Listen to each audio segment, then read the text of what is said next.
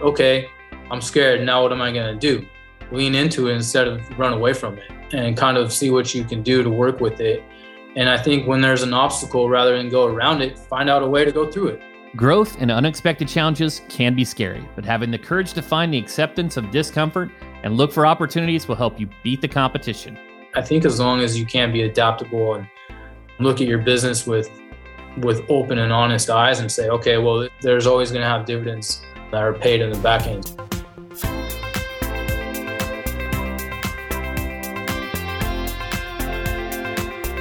The founder of Quirk Accident Injury Attorneys, Logan Quirk, has opened four offices across two states and plans to expand into a third. Growth like his requires the ability to execute a vision and pivot when necessary. He initiated a rebrand amid the uncertainty of COVID and has been rewarded with a team who shares his goals. Today, we cover business development on any budget to leverage the resources you do have for maximum return. We also dive into seeing challenges as opportunities to refocus your vision and come out on top. I'm your host, Chris Dreyer, founder and CEO of Rankings.io. We help elite personal injury attorneys dominate first page rankings with search engine optimization. In high school, Logan knew that he wanted to be a lawyer. Fresh out of law school, he spent four years working with his mentor and brother, who remains the best lawyer Logan knows today. He explains the impact of the relationship and why he made the decision to begin his own firm. The one thing that made me want to go and branch out was I wanted to move cities. So, in order for me to kind of expand. I was in my um, mid to late 20s. I was making that decision. I moved down to San Diego and started my firm. My brother's firm was firmly entrenched in Ventura. And even though we do practice the same area of law, we have carved out a nice little area where we get clients from different places and there really isn't much competition anymore. If anything, it's a it's a collaboration and it's nice to have a sounding board to run cases by and kind of talk to someone who's been through it and kind of talk about what's working, what's not working, and kind of share some stories and also to have someone to vent to because what we do can be challenging. But at the end of the day, we're brothers and we have love for each other. And there's no one else I would rather learn from. I think it's amazing to have your brother as a mentor and kind of both get to have those conversations about, you know, just the day in, day out. Those in the weeds conversation can really be effective and, and kind of almost be therapeutical. yeah. I was just thinking that be, it's like being a counselor for each other just having that opportunity to to share what you were going through or kind of have that oh f this f that. I didn't have a day and to have someone who has that similar experience and kind of relate and empathize. And you decide to start your own firm. So what went into the vision? How are you thinking about biz dev? That's one of the key ones right? We can be excellent lawyers but you know you got to get the leads so what sure. went into that process? I came up with a plan and I think once you get on your own, that plan goes out the window because you're just trying to scratch to survive. When you have your firm and you're first starting out and you see that bank account down in the zeros or in the red, you know, you start trying everything. And to this day, I'm still tinkering to see what works and what doesn't work. It's always good, I think, to be innovative and not be so stuck in your ways and kind of see what works and what doesn't and innovate and kind of pivot when you have to. I think if anything, the pandemic forced us all to kind of take that up. I think once you start your own business, those plans you try and stick to them, but you got to kind of pivot on the spot and be able to adapt and evolve. I think that's a, a, key component, right? When you have the ability to be adaptable and, and take things in stride. And let's talk about, you know, some of those those biz dev principles though that you really apply because you've had really explosive growth, right? You're you're up to your third or fourth location. Personal injury attorneys are listening are like, hey, hey, you know, we're we're always looking for, you know, business development assistance. What's your thought on biz dev in terms of generating clients for a lawyer? This is the best piece of advice I can give. I think we all know we need multiple streams of revenue and kind of see what works and what doesn't work. So I still hold true to the maxim that you got to have multiple sources. I think digital is, you know, must be in digital you got to have Google. You have to have some type of social media and just having a team in your corner that if you don't have the time or the expertise to have that person delegate out and be comfortable with that person and not be scared to kind of tinker with it and ask questions and push back. Because just like law, the world of digital marketing is changing. And obviously, you know, because you're an expert in it. And I think there's also some other streams of revenue that people have kind of forgotten. Just the old boots to the ground, business to business. That's always word of mouth, reliable, good, consistent stream of revenue. So if you put all your eggs in one basket, you might rock it up, but you might flame out at one point. I think COVID taught us that so many people that rely on one or two sources of revenue may not be there in the long term. So as much as I can, I, I like to diversify, I kind of listen to my money manager and diversify your portfolio. I try and employ that strategy when I do marketing. I think that's super smart in terms of a marketing strategy. You know, individuals they they change where they congregate. You may have a lot of individuals hanging out on Facebook, then they shift over to Instagram, and then sure.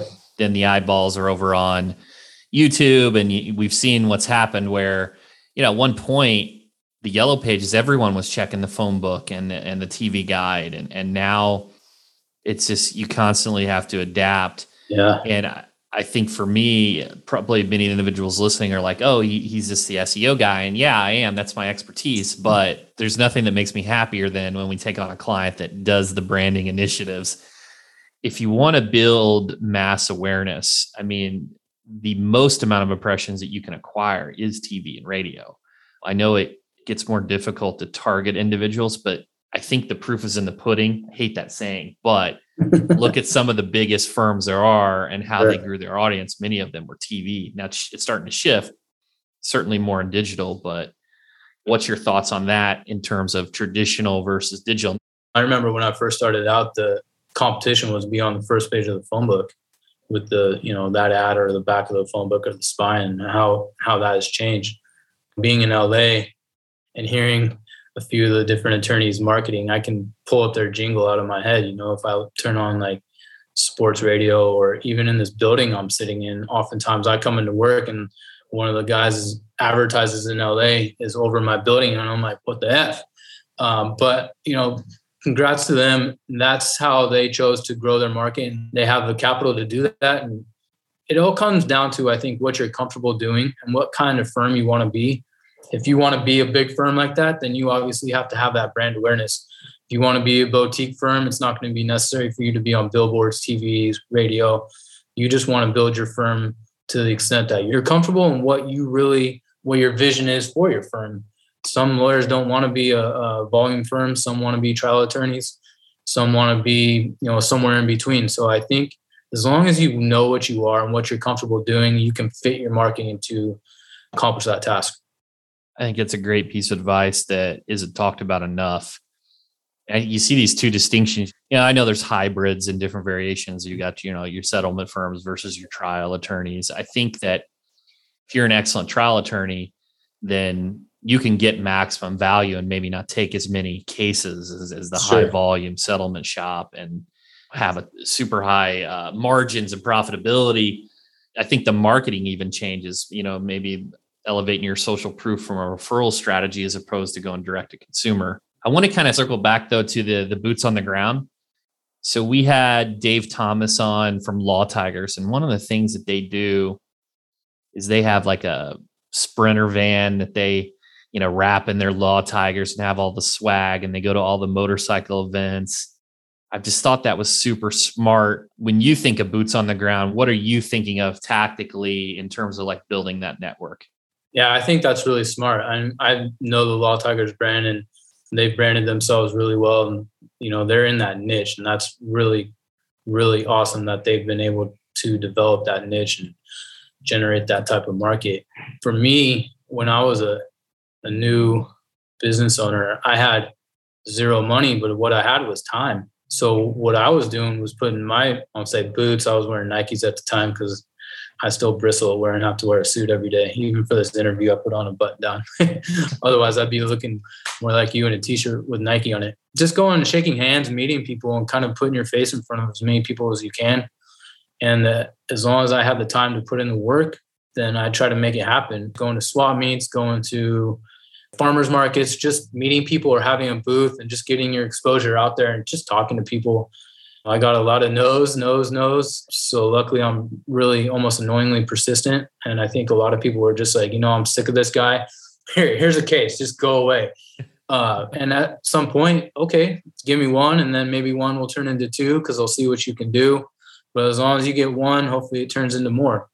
Um, so boots on the ground is just working what you had. And at that time, I had nothing but time, and that's what I did. And I chose to go try to meet as many doctors as I could, chiropractors, people who I thought could send me cases. The success rate wasn't high, but you know, for one or two that sent me cases, thank you very much because that helped propel me to a point of where I'm a bit more comfortable. I don't ever want to say I'm 100% comfortable with uh, where I'm at because I'm always tinkering and looking to change a few things, but it definitely helped out.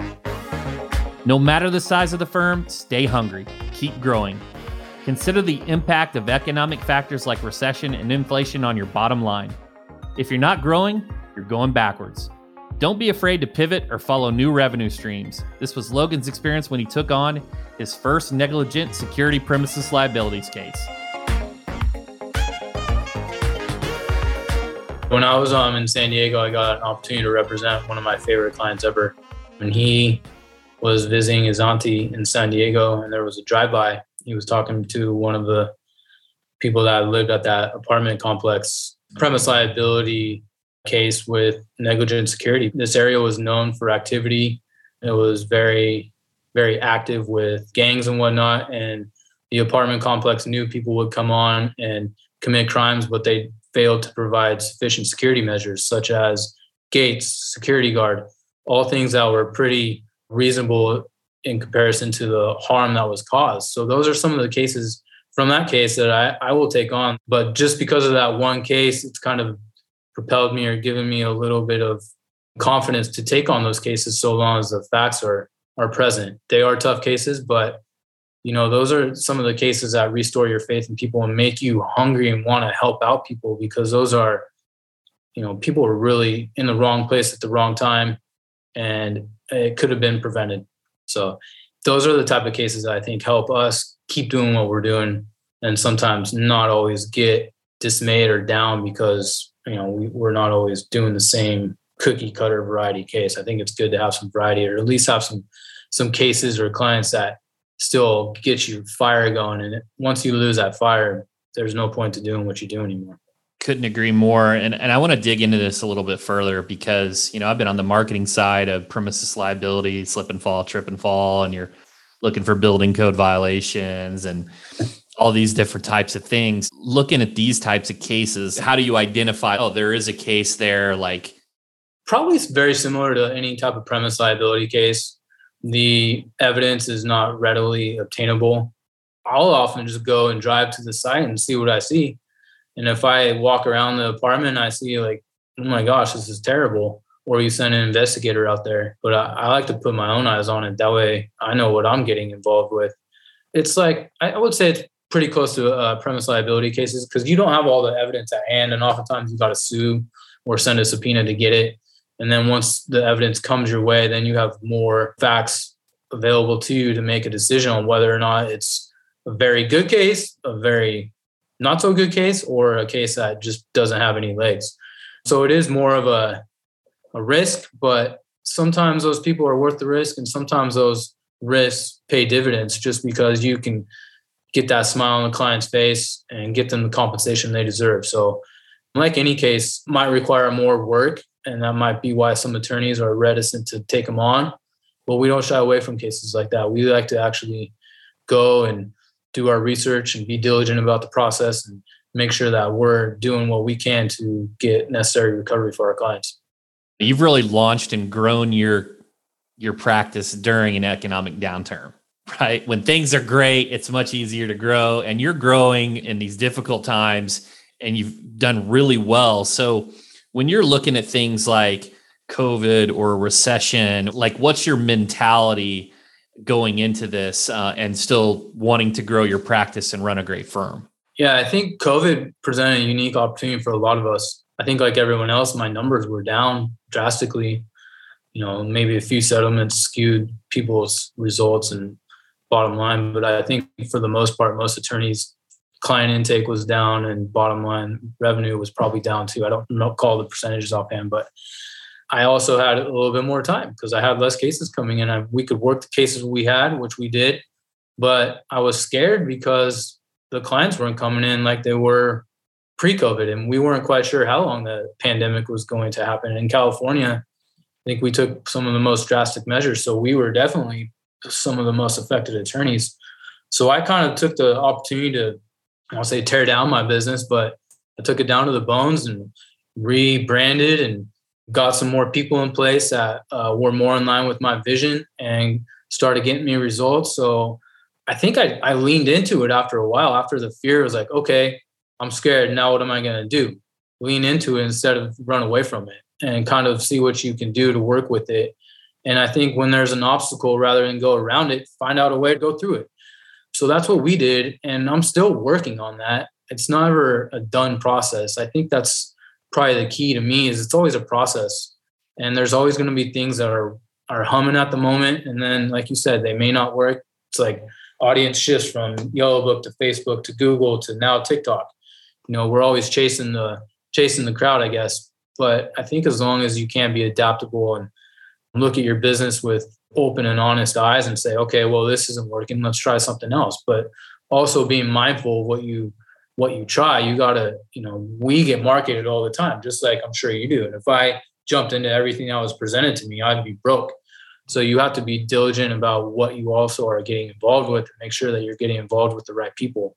And I think that's where lawyers are very smart, but you know, thankful to this podcast and people like you that when I called you, I didn't have the budget to hire your services, but you gave me three or four people, and those three or four people gave me different referrals. So I think people that are willing to share and be transparent and kind of share the wealth, so to speak, there's always going to have dividends that are paid in the back end. I think that's probably the best way to to think about how we grew is we we took advantage of tearing down our business and we're open and honest about what was working and what wasn't. And I took advantage of some of the connections I had and I took a lot of people's time, picked your brain, picked everyone else's brain. And I'm thankful to those people because without their collective thoughts, I don't think I would have been able to be as successful as I am currently.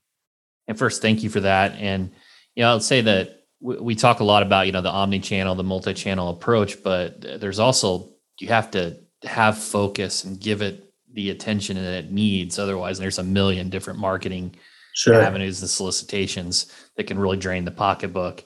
The other thing I wanted to talk about is your rebrand with the the vanity phone number, the Quirk wins, and kind of that strategy. You know, what went into that, the URLs change.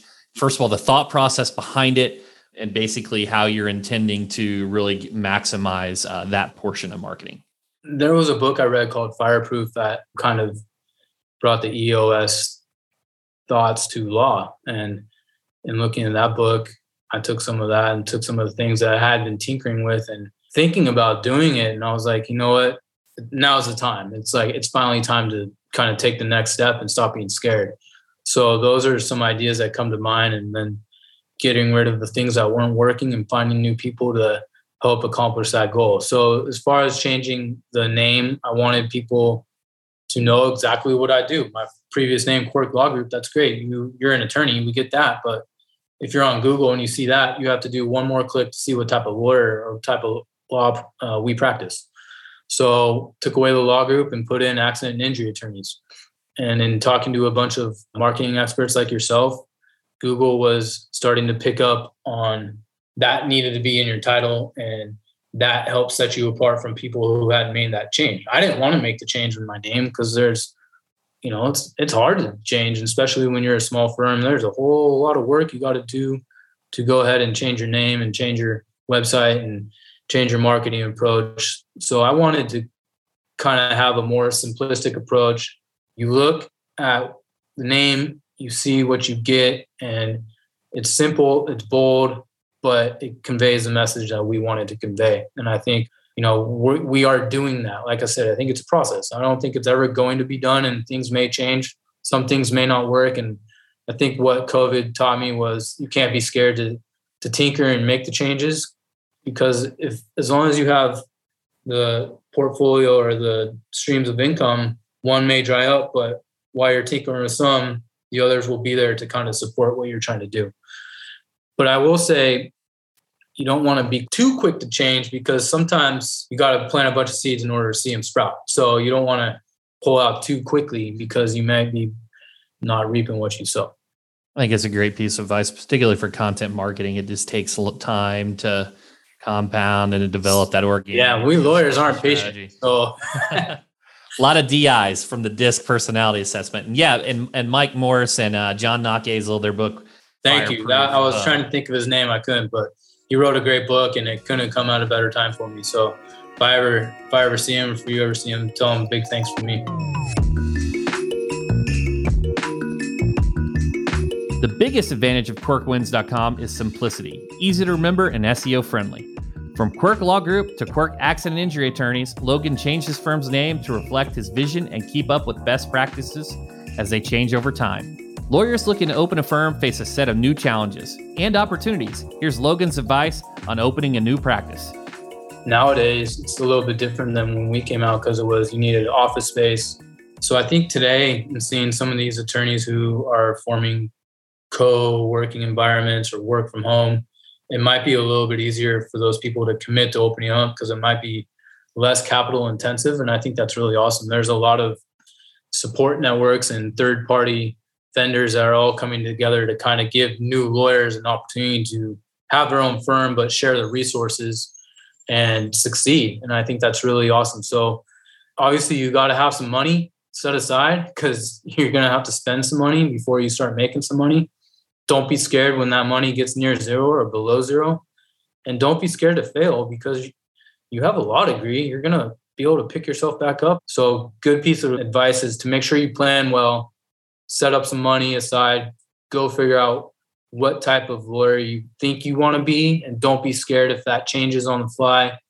And don't be scared to fail. You got to go out on a limb to get the fruit. I like that saying go out on a limb to get the fruit. I like it the uh, it's a great you know the execution side of things that's what it's all about is again there's so many entrepreneurs but the entrepreneurs go make it happen what's next for quirk accident and injury attorneys so we're taking the show on the road as you've mentioned also during covid i took the opportunity to get licensed in another state got licensed in montana and i'm realizing a childhood dream to go spend some time fly fishing on the river up there on our new property and seeing what type of business we can grow up there in Montana while we're maintaining our California and Nevada presence.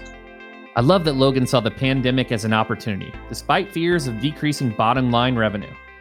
He took the time to strip his business to the bones, rebrand, and bring on people more in line with his vision to get results. Let your vision for firm size and type inform your marketing strategy. Large firms need capital for mass exposure. Boutique firms can spend marketing budgets in more targeted areas where their clients are more likely to congregate. Whatever your firm type, diversity in your digital marketing streams will hedge against risk and increase profitability. Consider what mix of traditional, digital, and boots on the ground interactions will engage your audience.